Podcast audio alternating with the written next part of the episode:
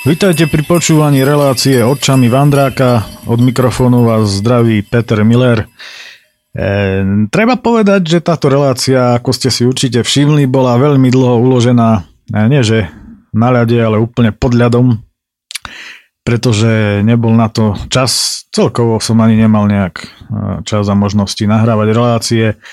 A keď sa takto pozriete do archívu tejto relácie, tak zistíte e, to, čo ja, alebo skôr budete prekvapení, možno, že ani nie tak ako ja, že tá posledná časť trojtyžňového cyklovandru po Slovensku, uh, to bola desiatá časť, vyšla v auguste, ale nie roku 2017, ale až 2016.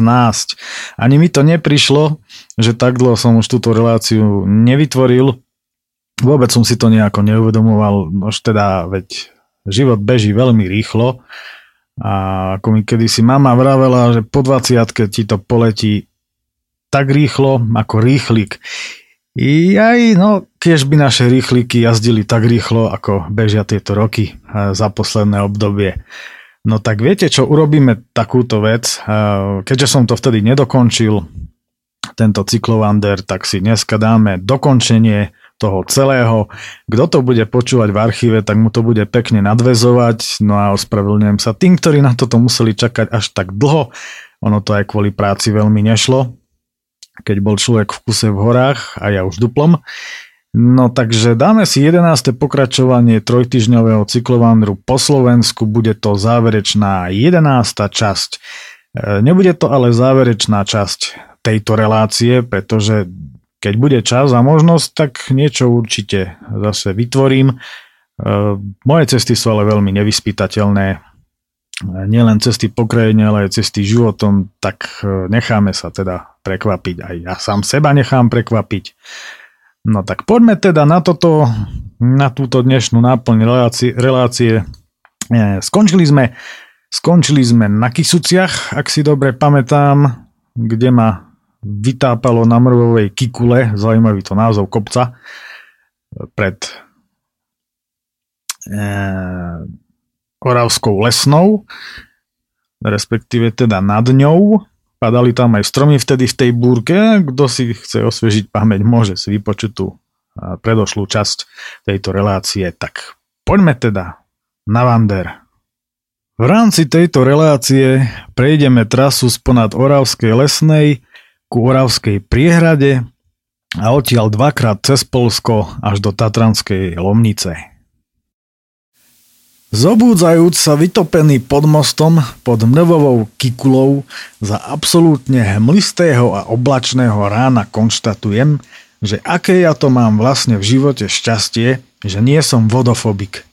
Nie len vzhľadom na to, že je 11.6.2012 si pre seba ospalo mrmlem a nadávam sám sebe snáď 11 krát v prečvachtanom a vodou napitom spacáku a vytopenom stane kompletne mokrý niečo o tom, že na kieho frasa som ja vlastne ten stan včera staval, keď som ho v tej smršti musel bez tak v noci iba zbytočne ratovať.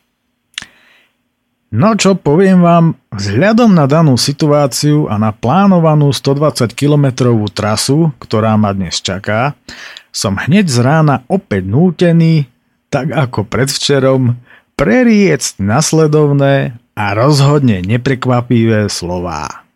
Doriti.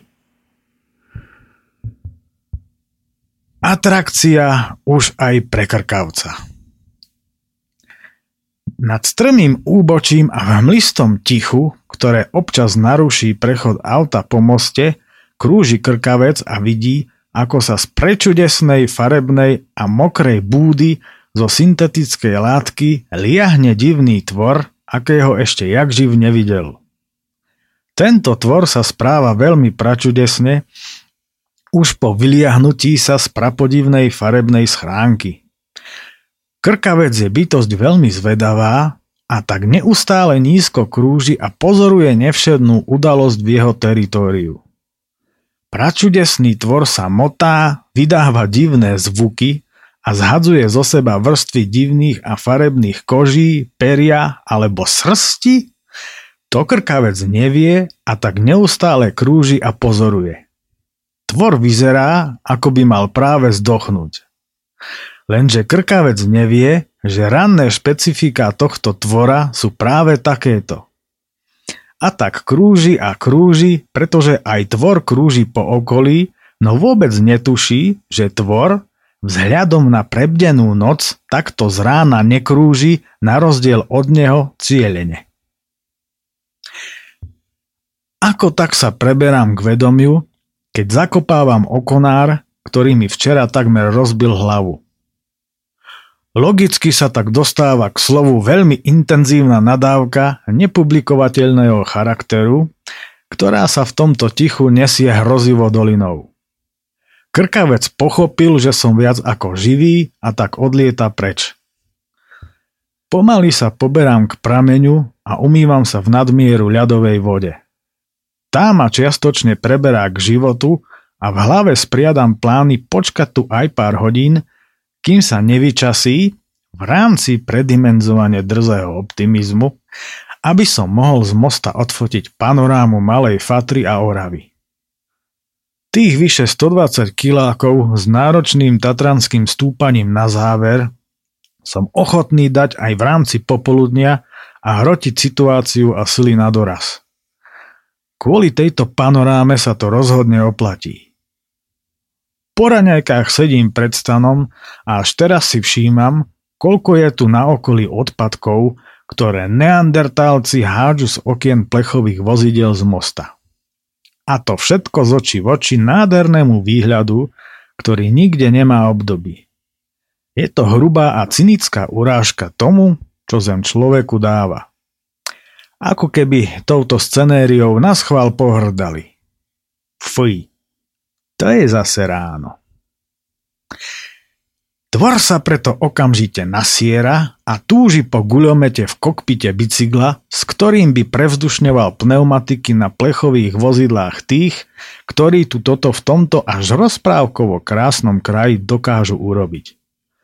Zamýšľam sa nad zastancami evolučnej teórie, ako by asi vedecky dokázali vysvetliť fakt, že sa na Zemi opäť nachádza čoraz viacej neandertálcov, kromaňoncov, ľudoopov či opov.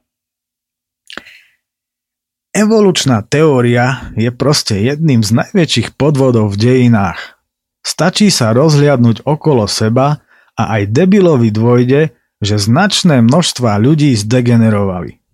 Naopak, Niekoľko ľudí stúpa na duchovnej úrovni, čo je pre nás všetkých smerodajné a dôležité. Ale o tomto sa už budem podrobne rozširovať na iných miestach, v iných knižkách a v iných článkoch. Teraz mám hlavne veľký problém sám so sebou, keďže je ráno. S mojou trpezlivosťou je koniec, no dážď trpezlivo padá ďalej. Čakám, sedím a hľadím do hustej hmly a neustáleho dažďa, no o pol dvanástej sa balím, pretože toto na vyčasenie vôbec nevyzerá. Čo tam po mojich fotkách? Veď nech len prší. Dážď je poživen zeme. Čo to odpadkov pchám do batožiny, no veľa sa mi ich tam nezmestí a poberám sa naspäť po lesnej ceste hore na sedlo. Tam nachádzam po ľavej strane prístrešok, v ktorom by sa ale aj tak nedalo v rámci nočného masakru burkového, ako by povedali Poliaci, spať.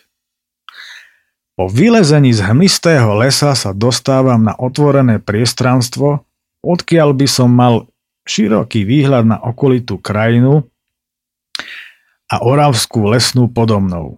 Mal by som ho, keby nebolo zamračené. Realita je taká, že mraky zmiešané s hmlou tu vysia až po zem a husto prší a tak z okolitej krajiny nevidím takmer nič. Oproti Kisuciam je tu aj poriadna zima. Aj napriek týmto poveternostným okolnostiam však vidím, že som opäť v nádhernom kraji, ktorý vyráža dých. V rámci krátkeho zjazdu sa dostávam do najchladnejšej obce na Slovensku, Oravskej lesnej, ktorá leží v nadmorskej výške zhruba 800 metrov a to, že je najchladnejšia, je tu citeľne, okamžite jasné.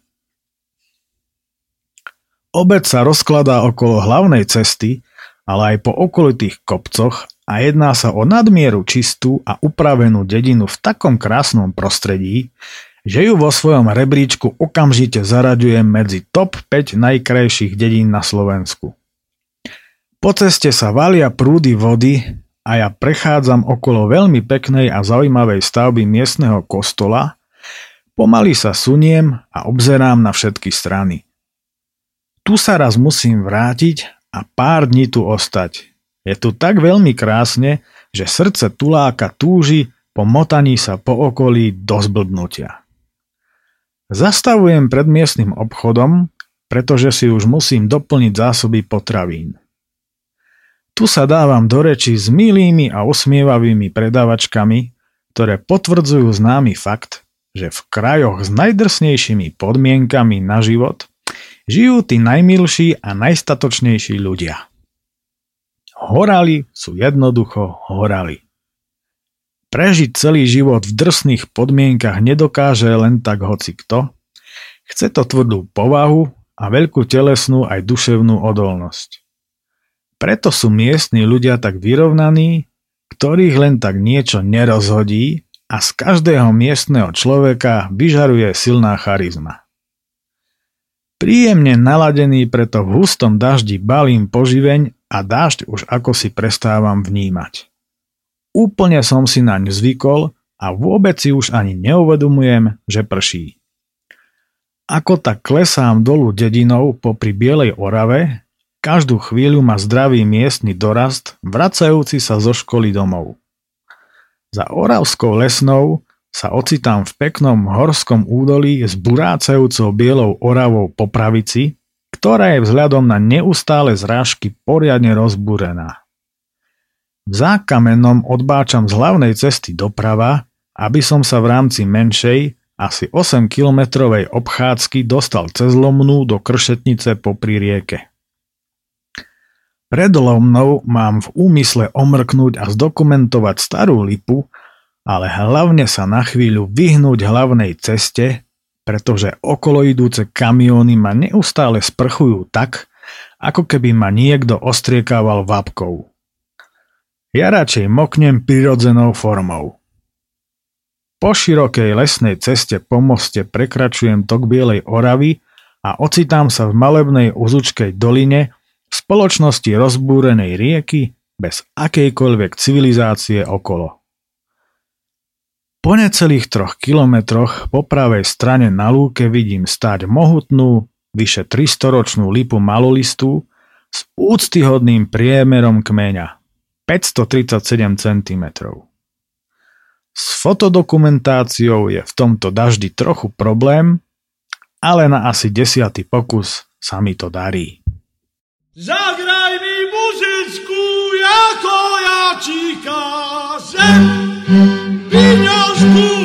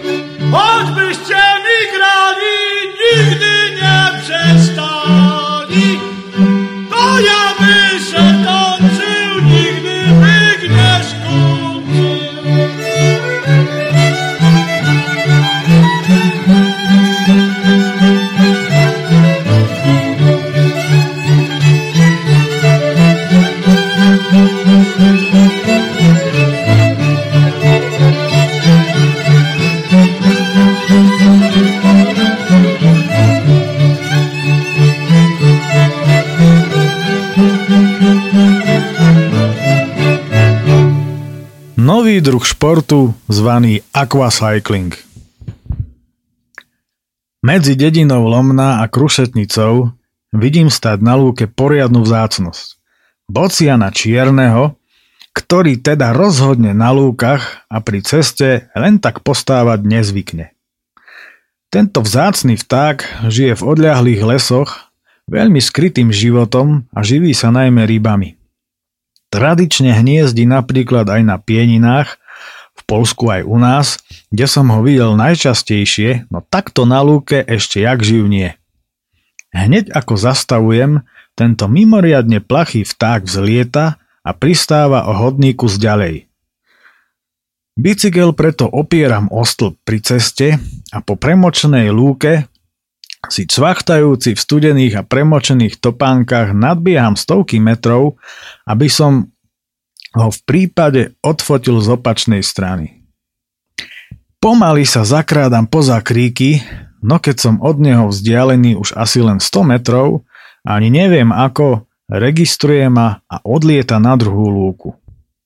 Opäť si teda nadbieham stovky metrov a krčím sa za porastom, aby ma nevidel, no len čo opatrne vykúknem spoza kríka a opäť od neho môžem byť vzdialený tak 100 metrov, zbadal ma a odlieta na ďalšiu lúku na druhú stranu cesty. Ten má snať oči okolo celej hlavy. Nemám už ako si náladu motať sa tu a tak naň nakoniec kašlem a čvachtám sa naspäť k bicyklu. Za krúšetnicou sa znovu napájam na hlavnú a opäť ma výdatne sprchujú autá. Za sútokom mutňanky s bielou oravou si pred dedinou Breza dávam obednejšiu pauzu v búde na zastávke. Voda z okolo idúcich aut, no hlavne kamionov, ktorá strieka až dnu, mi trocha vylepšuje gurmánsky zážitok a tak teda vlastne obedujem akvapaštétu s akvachlebom. Zapíjať obed už preto logicky ani nemusím. V Breze sa celá dolina stáča doprava a rieka tu tečie v plitkom a širokom korite. Pohľad na tento kút krajiny je naozaj nádherný, no rozhodujem sa nahodiť stíhacie tempo na ťažkom prevode, až pokiaľ budem vládať a nikde sa už nezastavovať. Maximálne na hraniciach. Čaká ma ešte ohromná štreka a času je málo. Vzhľadom na neustály hustý dážď a prakticky nulové výhľady nemám čo riešiť a ani čo ľutovať. Mienim si dať poriadne do tela a oddychovať až zajtra. V obci Lokca sa napájam na ešte hlavnejšiu cestu a sprchy od kamionov a autobusov pribúdajú. Rozmýšľam, či sa dá na bicykli chytiť aquaplaning. No tu skôr dostanem hydrofóbiu. Pozvolna za jazdy pojedám hroznový cukor a čokoládu a driem smerom k Oravskému moru. Časom prechádzajúc popri priehrade zistujem, že tu nie je čo obdivovať, pretože leje ešte intenzívnejšie a z priehrady nie je kvôli hmle vidieť takmer nič. Časom po 18 kilometroch pretekárskej jazdy na priehradnom múre trocha zvoľňujem stíhacie tempo aby som na chvíľu zregeneroval, no napriek tomu napredujem veľmi rýchlo. Dostávam sa na vedľajšiu cestu, ktorá vejde do Trstenej. Cesta tu počase stúpa do kopca. Na mňa sa leje, zo mňa sa leje a tak som zliatý komplet a iné to už dnes nebude. Za normálnych okolností odtiaľ to musia byť úžasné výhľady. Škoda, že z Oravy vidím absolútny prd. Chce to určite repete len ešte natrafiť na dobré počasie. Na konci Trstenej sa napájam na medzinárodnú cestu E77, pretože som v Trstenej zle odbočil na liesek. Po napojení sa na správnu cestu prekvapený zistujem, že prestáva pršať, mraky sa trhajú a v lieseku už svieti slnko. Tak z tohto som teda príjemne zaskočený. A vysoké Tatry sú však kompletne zahalené v mrakoch ako aj akýkoľvek vyšší kopec v okolí. Je to veľká škoda, pretože práve to, že uvidím a odfotím neopozeranú tatranskú panorámu zo severozápadu, bolo jednou z vecí, na ktoré som sa na tejto výprave tešil najviac. Chvíľu rozmýšľam, či tu niekde v okolí Suchej hory neostanem stanovať a nepočkám na lepšie počasie a tak telefonujem domov, aby som zistil, ako to bude s počasím. Zajtra má neustále liať a ďalšie dni rovnako. V momente teda zavrhujem tento variant. To, že sa tu takto vyčasilo, je zrejme iba ojedinelá lokálna záležitosť, pretože ako sa tak z jedného pahorku rozhliadam po okolitej krajine, tak zistujem, že prší úplne všade naokolo. Vo Vitanovej ma jeden šofér, ktorý mi nedal prednosť v jazde, úplne vytláča z cesty a ja nemám kde uhnúť, maximálne tak zletieť do potoka, až sa začínam báť o svoj život a tak mu ukazujem, aby mi dal miesto, na čo ale vôbec nereaguje a ja si všímam, že ide z pohrebu. Keď ma aj ďalej budeš vytláčať, tak tu bude ďalší, vravím šoférovi. Toto však tolerujem, lebo ísť z pohrebu psychicky na dne, to nie je žiadna sranda. Mne však ale aj tak pripadá, že na Slovensku akoby z pohrebu jazdí až 70% šoférov. Zaujímavé je to, že všade v blízkom okolí nepretržite prší, ale nad cestou, po ktorej idem, svieti slnko, ktorého lúče ostro kontrastujú s olovenou, takmer až čiernou oblohou na okolí. Opäť sa mi teda dostáva zaujímavého zážitku pri putovaní, či skôr pri veľmi zrýchlenom presune touto podhorskou pahorkatinou. Burcujem sily a opäť pridávam ako na časovke – až sa ocitám v goralskej obci Hladovka a pri strmom stúpaní hore dedinou nedostávam hlad, ale paradoxne smet. Míňam miestne pivné revitalizačné zariadenie, no napokon neodolám, pretože som si akurát spomenul, že si aj tak musím nabiť telefón a tak sa vraciam a leziem dnu. Sedia tu miestni štamgasti, ktorých pozornosť logicky okamžite pútam a ktorí nechápu, ako môže byť niekto taký blázon a toľké kilometre sa v takomto počasí trepať na bicykli. A ty si odkiaľ? Pýta sa jeden. Z Tatranskej Lomnice, vravím. Východňár, reaguje druhý. Darmo vysvetľujem, že okres Poprad je na druhej strane Tatier. To je už pre nás všetko šalený výhod. Ako keby som Bratislavčana počul. A vraj, či si nedám pol deci. Vravím, že nemôžem, ale chlapi trvajú na svojom. Vraj, aby som mal guráž na ceste. Však u vás pije každý a stále. Konštatuje ďalší. Horko ťažko sa mi podarí presvedčiť miestnych pohostinných ľudí, že pálenku naozaj nemôžem na cestách piť, a že Tatranská Lomnica nie je východ, ale sever a plním si vodou všetky fľaše a na chvíľu si sadám do rohu, kde sa nachádza zásuvka. Posedenie v tejto veľmi príjemnej drevenej krčme má však jednu veľkú chybu. Celou krčmou doslova otria sa odporná umelá počítačová diskotéková v úvodzovkách hudba bez ducha, až ma napína na zvracanie. Vôbec tomu nerozumiem, keďže okrem mladej krčmárky a postarších štamgastov, ktorí sa v tomto hluku musia neustále prekrikovať, tu nikoho iného niet. Na ex do seba preto lejem práve donesenú desiatku s tým, že telefón si radšej vôbec nenabijem. Ďakujem za vodu a pivo a prchám kade ľahšie. Aj tak musím ťahať rýchlým tempom minimálne až do Zakopaného.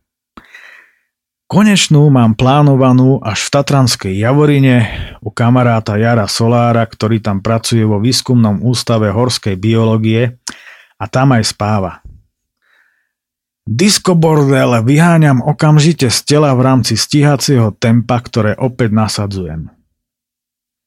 Keby som celé dopoludne nečakal pod tým mostom na zlepšenie počasia, Nemusel by som teraz takto drieť. No ale kto mohol vedieť, že sa nedočkám žiadnych výhľadov? Letím cez ďalšiu gorálskú obec, Suchú horu, a v zápätí sa ocitám v Poľsku. Poveternostná situácia je stále rovnaká. Slnko svieti len na moju cestu a na okolo prší, až si pripadám ako osvietenec. Podhalie, zakopané i šalenstvo roverové, barzo zbrutalizované. Pred Chocholovom prekračujem Čarný Dunajec a zabáčam doprava smerom na Tatry a Zakopane. Nepoľavujem ani v Poľsku.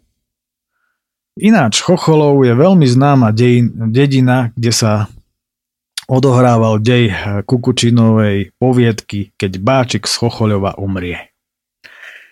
Do Zakopaného to momentálne mám už len nejakých 19 kilometrov. Sám seba v duchu hecujem a neustále pridávam. Mám v úmysle špurtovať hore Zakopaným až ku skokanským mostíkom, kde už končila nejedna etapa cyklistických pretekov okolo Poľska. Naťažko som tam ešte s toľkými kilometrami v nohách nešiel a tak si chcem vyskúšať, čo všetko vydržím, dostať do seba maximum a splniť si tak jeden menší sen.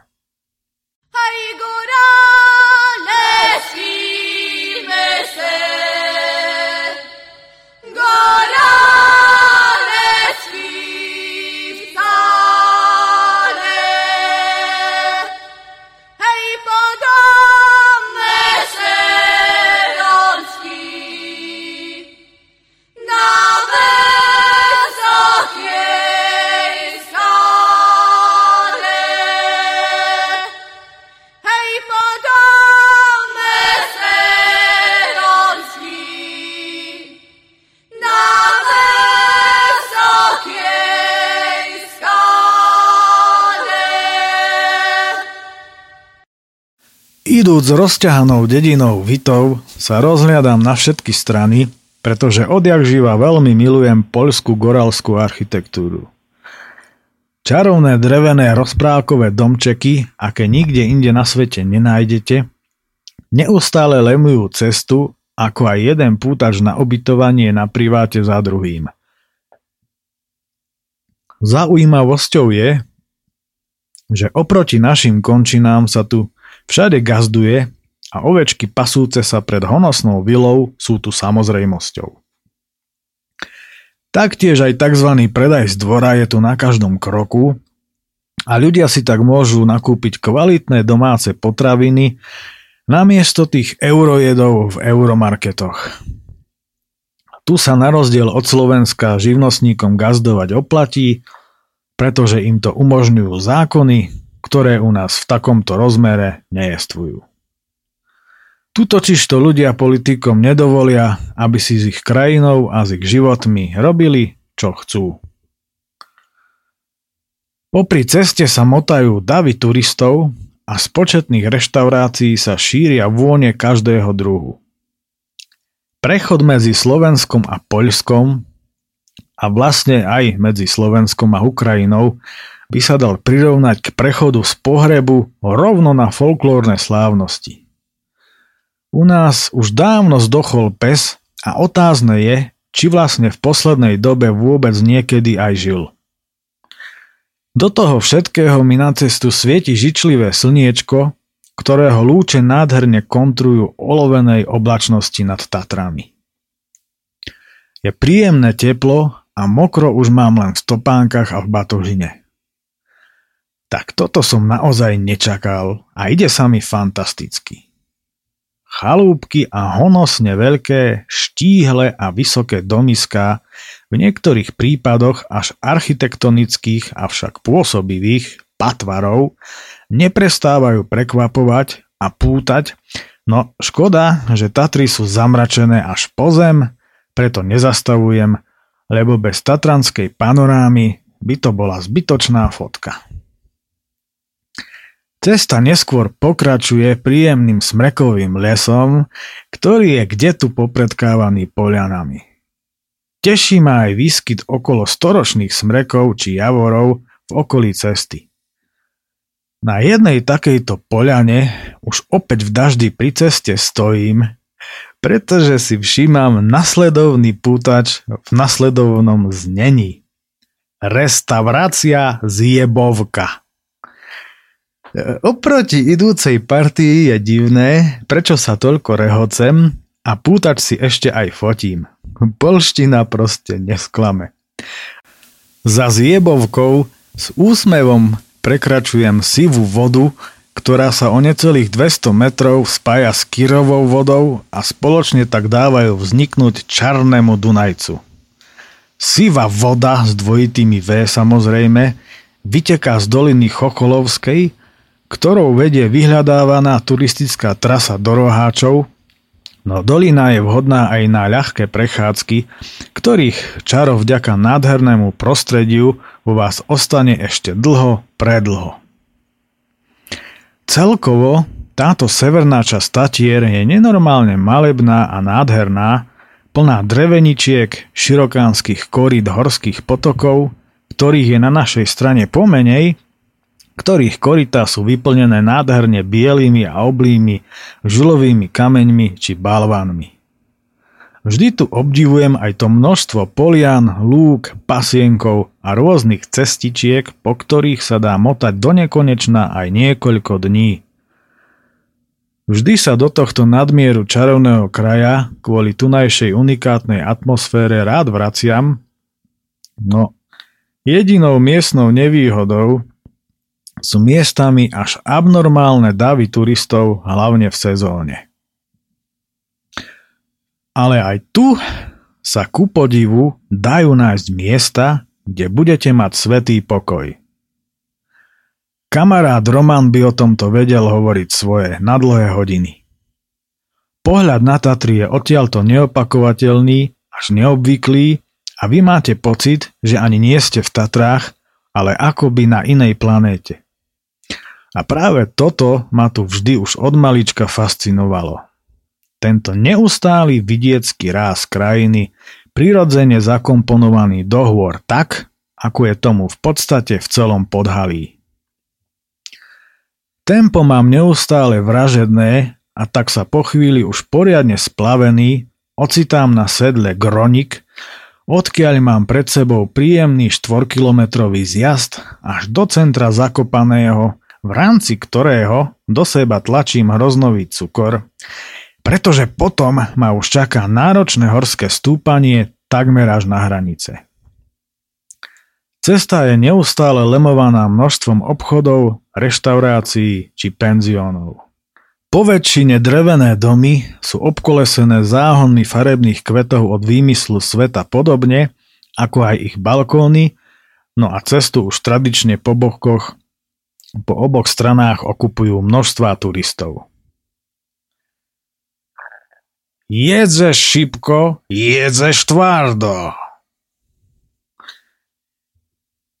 Rýchly zjazd ubieha myhnutím oka a ja sa v centre stáčam doprava a zo všetkých síl rýchlo stúpam do kopca hore mestom k skokanským mostíkom.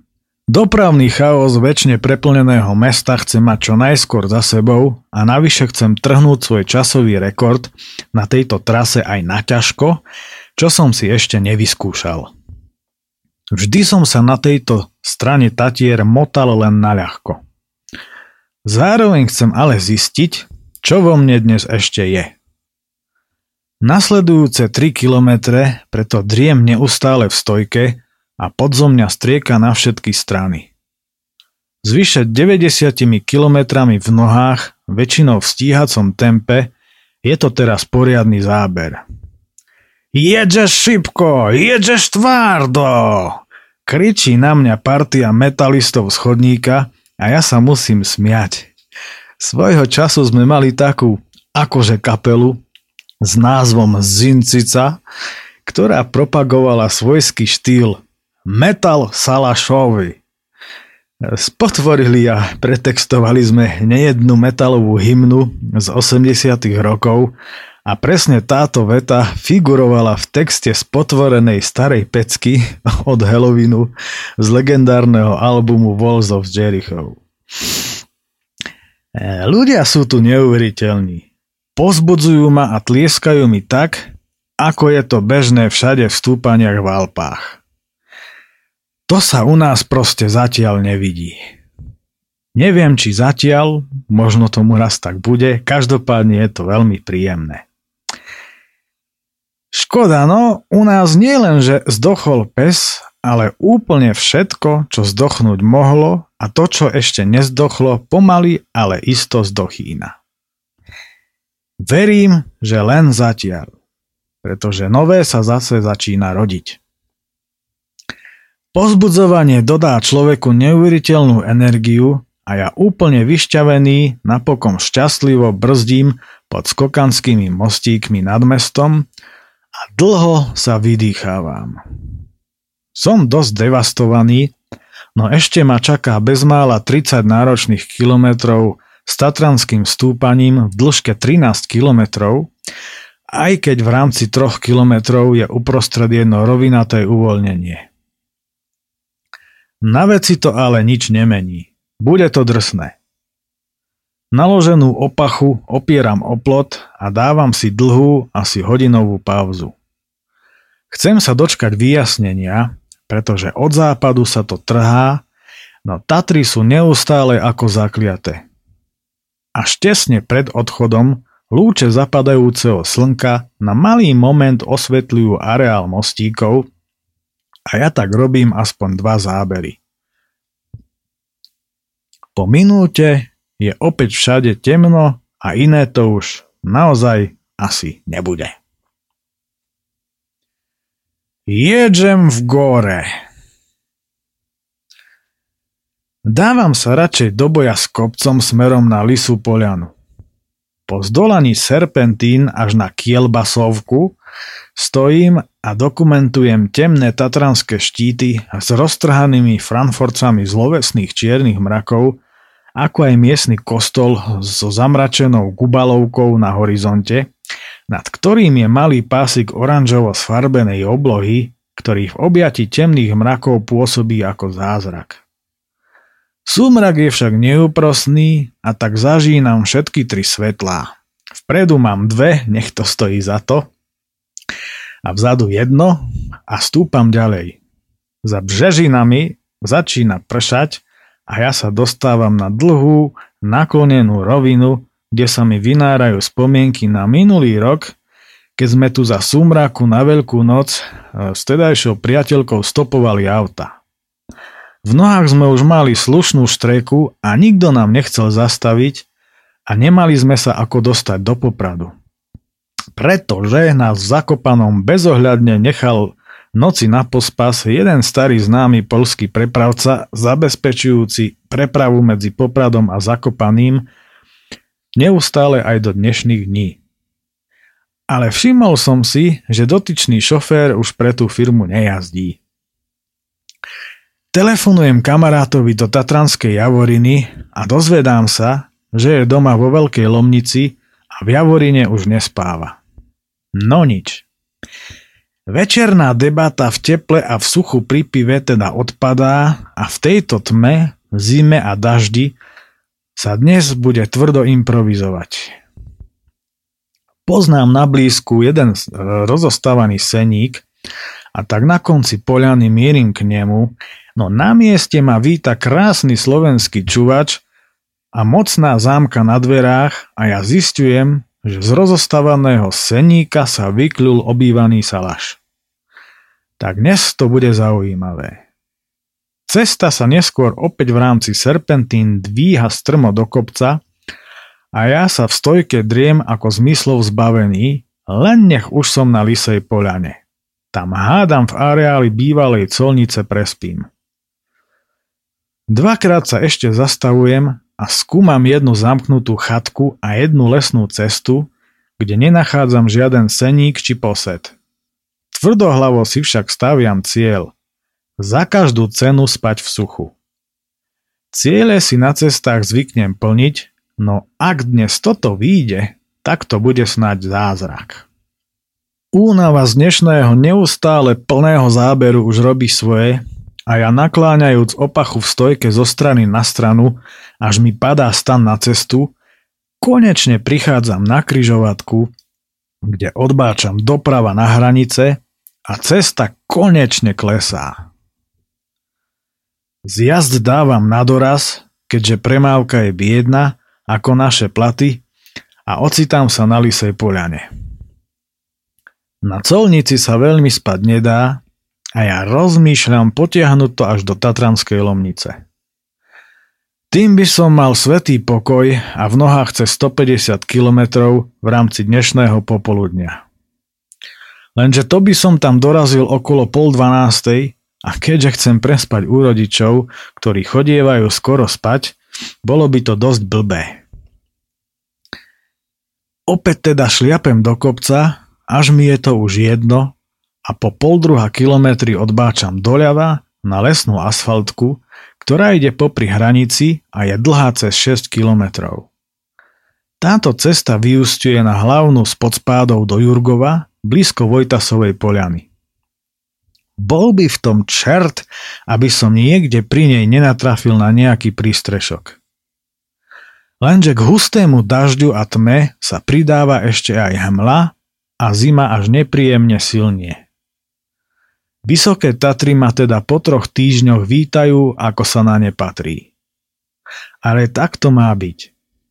O tom tieto moje milované rodné hory v skutočnosti predsa sú. Tajomné nočné stretnutie alebo prekvapená šelma aj nešelma v hmle. Na cestu si svietim dvoma svetlami, pre istotu si medzi zuby pchám ešte malú, no za to veľmi silnú baterku a počas napredovania po výbornom asfalte obzerám sa na všetky strany. V jednom v celku rýchlom úseku, kde je výskyt akéhokoľvek prístrežku prudko nepravdepodobný, to púšťam celkom odvážne dolu kopcom a ako vychádzam zo zákruty, Vidím asi 10 metrov od cesty po ľavej strane akúsi zavalitú pohyblivú siluetu, ktorej svietia oči. Zhúknem od prekvapenia na medveďa. Odpovedá podobne prekvapený medveď a obidvaja sa tak rútime ďalej. Samozrejme, každý svojim smerom. Intenzita tohto nečakaného stretnutia na mňa dolieha až po minúte, no unavenému mi je to už úplne fuk. Malinovicu na medvede mám založenú hlboko v taške a stáť sa mi nechce, aby mi to medveď nevychľastal. No zahriať by som sa teda zahrial. Chvíľu váham, či zastať, no zahriatie si nechávam na neskôr, na miesto, kde budem spať. Po pár metroch pri ceste opäť niečo stojí, no tento raz je tých očí, ktoré tiež tejto hmle zaostrujú, oveľa viac. Fú, no sú to len jelene. Napravo vidím zemľanku, kde sa uchovávajú mladé sadenice, no je v nej voda a blato. Škoda. Medveď už o mne vie a tak by to tu bolo bezpečné. Neúspešne, totálne premočený a už poriadne unavený a hladný prichádzam na už spomínanú hlavnú cestu a rozmýšľam, čo s načatým neskorým večerom. Vonku je predsa tak krásne a bola by škoda ísť spať.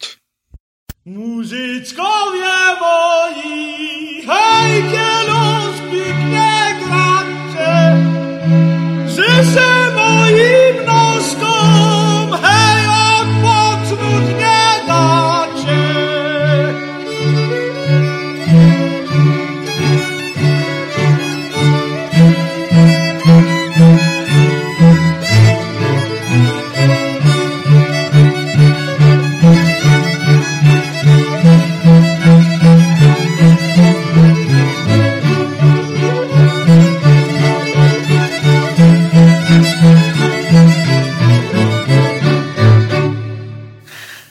Smerom na ždiar sa pri ceste žiaden senník nenachádza a takto stáčam smerom na sever a ja dnes už druhý raz opäť mierim do Polska. Absolútne mimo plán. Drzo dúfam, že pred Jurgovom nájdem pri bývalých salašoch pod Gorkovým vierchom útočisko a že si tak poriadne uhnem z tej malinovice na jeho frastrime, ako sa vraví u nás. No a pred Jurgovom teda pod sedačkovou lanovkou zabáčam doľava, opachu nechávam pri ceste a dávam sa na prieskum. Na sebe mám oblečenú reflexnú vestu, v rukách dve baterky a motám sa pomedzi bývalé salaše, ktoré sú od doby, keď som tu bol naposledy, už väčšinou zrekonštruované, pozamykané a niektoré sú úplne prerobené a vyzerá to tak, že sa budú prenajímať turistom.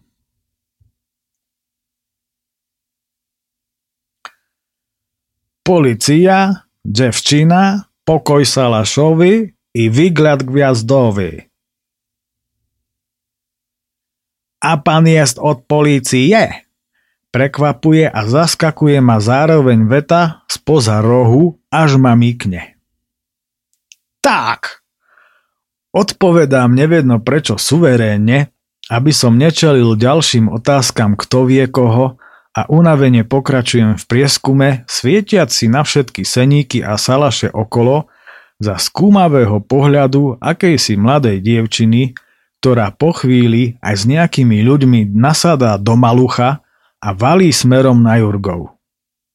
Ostala tu len sladká, dymová marihuanová clona. Cipana. Ďalej v lese sú niektoré z týchto dreveničiek v už dezolátnom stave, niektoré sú rozpadnuté a niektoré vyzerajú ako z nejakej strašidelnej rozprávky. Musia tu už stať poriadne dlho, pretože cez torzo jednej z nich vyrastá odhadom 70-ročný statný smrek. Celkovo to tu vyzerá veľmi zaujímavo. Je ich tu plný les a naozaj to evokuje akúsi tajomnú rozprávkovú lesnú dedinu. O pol jedenástej konečne nachádzam ideálny a evidentne nikomu nepatriaci seník v tejto podivnej dedinke duchov. Ako sme ju predčasom s tedajšou priateľkou nazvali, keď sme to tu po jednej túre objavili. Bicykel opieram pod strechu a hneď na to ako prekvapivo vyliezam po drevenej stene ako ninja na horné poschodie, tak zistujem, že sa tu zrejme chodí niekto výdatne ožierať, pretože hneď z kraja sa nachádza veľké množstvo prázdnych fliaž od pálenky. Svietim si dnu a skúmam, či tu niekde nie je nasraté.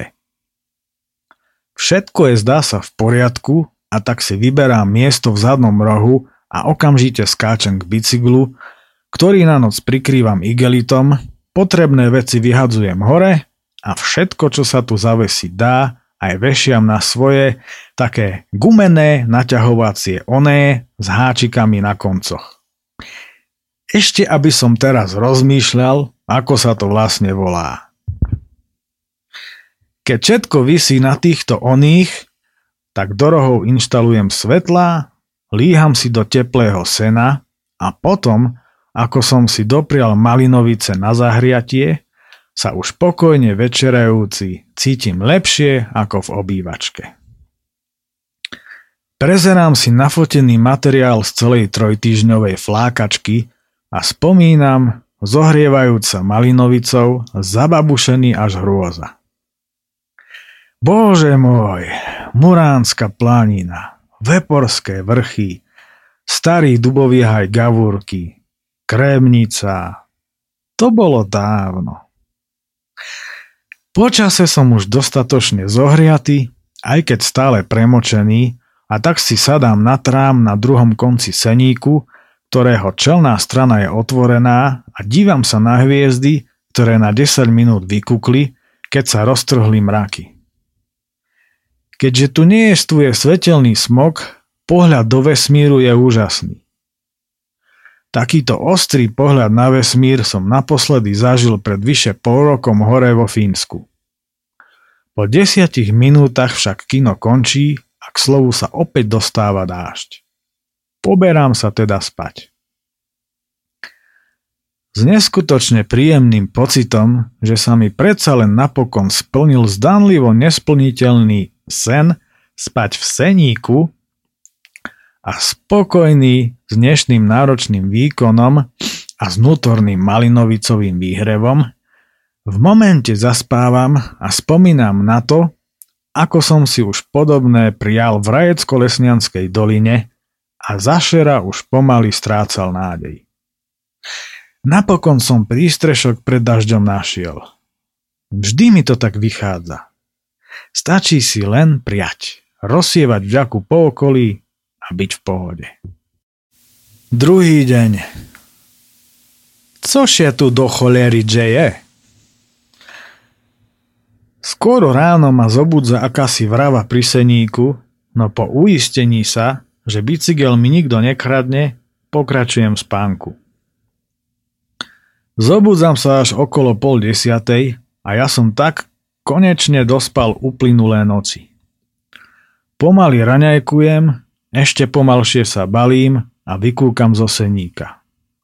Prší a je poriadne chladno. Zdá sa, že do Tatier teda konečne zavítalo typické tatranské leto. Topánky mám úplne premočené a zavesené veci v tomto počasí, aj keď vo vnútri pod strechou vôbec nevyschli. No je mi to už jedno, pretože dnes ma čaká už len dojazd do Tatranskej Lomnice, vzdialenej 31 km. Čvachtám sa teda naspäť na Slovensko a hneď za podspádmi ma čaká ranná, či skôr predobedná, rozcvička v podobe stúpania na sedlo príslop. Pri zjazde zo sedla sa dívam na panorámu Belianských Tatier po pravej strane a pri pohľade na ždiarskú vidlu spomínam, ako sme tam vďaka už spomínanému kamarátovi, horskému biologovi, na oficiálne povolenie minulý rok, minulý rok vystúpili. Bol to zážitok na celý život. Niekto si na výstup musel počkať celý život, v mojom prípade 34 rokov, a to som tu doma. A niekto sa tam bezohľadne trepe každý deň, a to v hojných počtoch a bez povolenia. Nehovoriac o tom, že svojim nadmier hlučným správaním tieto tlupy plašia kamzíky, ktoré majú na severovýchodnej strane tzv. kamzíču škôlku, kde sústreďujú svoju mlať, aby tam mali pokoj od davov turistov, no žiaľ nemajú. Nie len bezohľadní, skupinoví a hluční návštevníci, ale hlavne developeri nám pred očami doslova valcujú Tatry tak kde sú do čerta ochranári teraz? Hm? Ale keď si v zime išla mama natrhať čačinu do vázy zo spadnuté jedle v lokalite, v ktorej po kalamite začala raz sľubná mladinka a ktorú zakrátko začali devastovať buldozery developerov, vtedy sa ochranár zo známej inštitúcie objavil a dožadoval sa zaplatenia pokuty. Alebo keď si pred hotelom odborár v Tatranskej Lomnici natrhala pár kvietkov do vázy, zase po nej vyletel ochranár. Ale to, že môj otec tam ako šéf kuchár, čo by tým pádom vôbec nemala byť jeho starosť, dobrovoľne a vo svojom voľnom čase vysadil desiatky stromov, kríkov a kvietkov a vybudoval množstvo záhonov, to už nezaujímalo nikoho. Lenže nie je ochranár ako ochranár. To môžem našťastie potvrdiť a rozvádzať to tu do detailov tiež nechcem. Toto všetko sa mi ženie hlavou počas daždivej cesty dolu ždiarom do Tatranskej kotliny.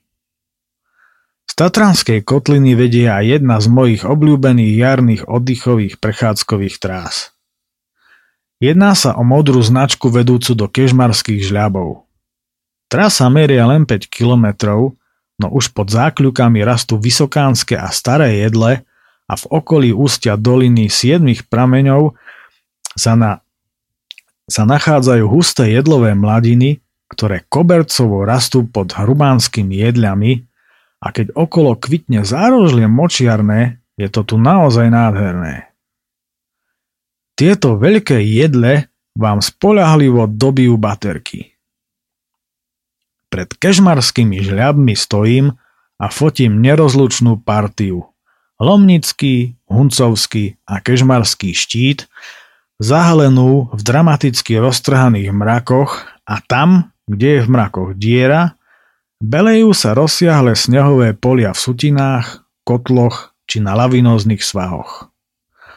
Stojím a opäť, tak ako po celé tri týždne, čo sa motám po našej vlasti, sa kochám.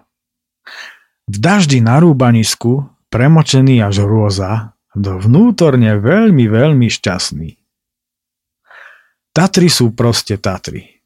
Som rád, že som zase doma. Posledná zastávka a posledná fotografia na tejto túlačke dávajú pomyselnú bodku za celou touto výpravou. Mňa už čaká len zjazd do Tatranskej Lomnice, ktorý si aj náležite vychutnávam, ako aj samotný zjazd centrom s tradičným klopením zákrute nad poštou. V hlave však už plánujem ďalšiu túlačku, pretože ešte mám resty v okolí Poľany, Čierneho Balogu či Gemera. O necelé tri týždne to teda zase roztočím a určite o tom zase napíšem. Celkový a definitívny sumárizmus. Včerajší deň bol naozaj náročný, hlavne vzhľadom na to, že som v rámci popoludnia prakticky bez spánku a v sťažených daždivých podmienkach trielil v stíhacom tempe vyše 120 km z Kisúc cez Oravu až pred Jurgou. Dnešných 31 km vôbec nestojí za reč, no napriek tomu, že som išiel po trase, ktorou už odmala prechádzam veľmi často, si ju viem stále náležite vychutnať a mám taký pocit, že sa mi páči stále viac a viac. Táto trojtýždňovka ma poriadne prevetrala, zocelila, poučila, pobavila a v konečnom dôsledku čitateľovi hádam ukázala, ako nádherne a dobrodružne sa dajú stráviť napríklad dovolenky bez nudného a dennodenného opekania a váľania sa na pláži a následného prežierania sa na silu pri švedských stoloch niekde v Tunisku či v Egypte. Nehovoriac o tom, koľko dobrých ľudí som najmä na vidieku spoznal. Slovensko je bohatá klenotnica nielen prírodných, ale aj kultúrnych krás, ktorú je potrebné detailnejšie spoznávať, aby už aj Slováci konečne pochopili, čím a kým vlastne v skutočnosti sú, kde sú ich korene a kde je ich zem predkov. Len potom sa dokážu efektívne postaviť voči, čie, voči cielenému poangličťovaniu, kolonizácii a globalizácii, ako aj celej fašistickej a umelo vytvorenej únii. Vždy sme boli sebestační, tak prečo sa nevrátiť ku koreňom? Stačí len chcieť a stanoviť si cieľ. Tú silu má každý jednotlivec v sebe. Cieľ je totiž to niekedy oveľa bližšie, než si mnohokrát myslíme. PS. Ale ten medveď, ten bol aj tak dobrý. Tak, toto je v rámci dnešnej relácie úplne všetko. Na úplný záver pre istotu ešte spomeniem mailový kontakt na túto reláciu a ten znie ociprirody zavinač gmail.com Hádam sa budeme počuť zase niekedy na budúce, kedy to bude, to neviem, ale vylúčiť nič nemožno. Od mikrofónu sa s vami lúči Peter Miller, majte sa pekne a vyraste niekam na vander. Nič sa týmto skúsenostiam a zážitkom nevyrovná. Do počutia a dovidenia v prírode.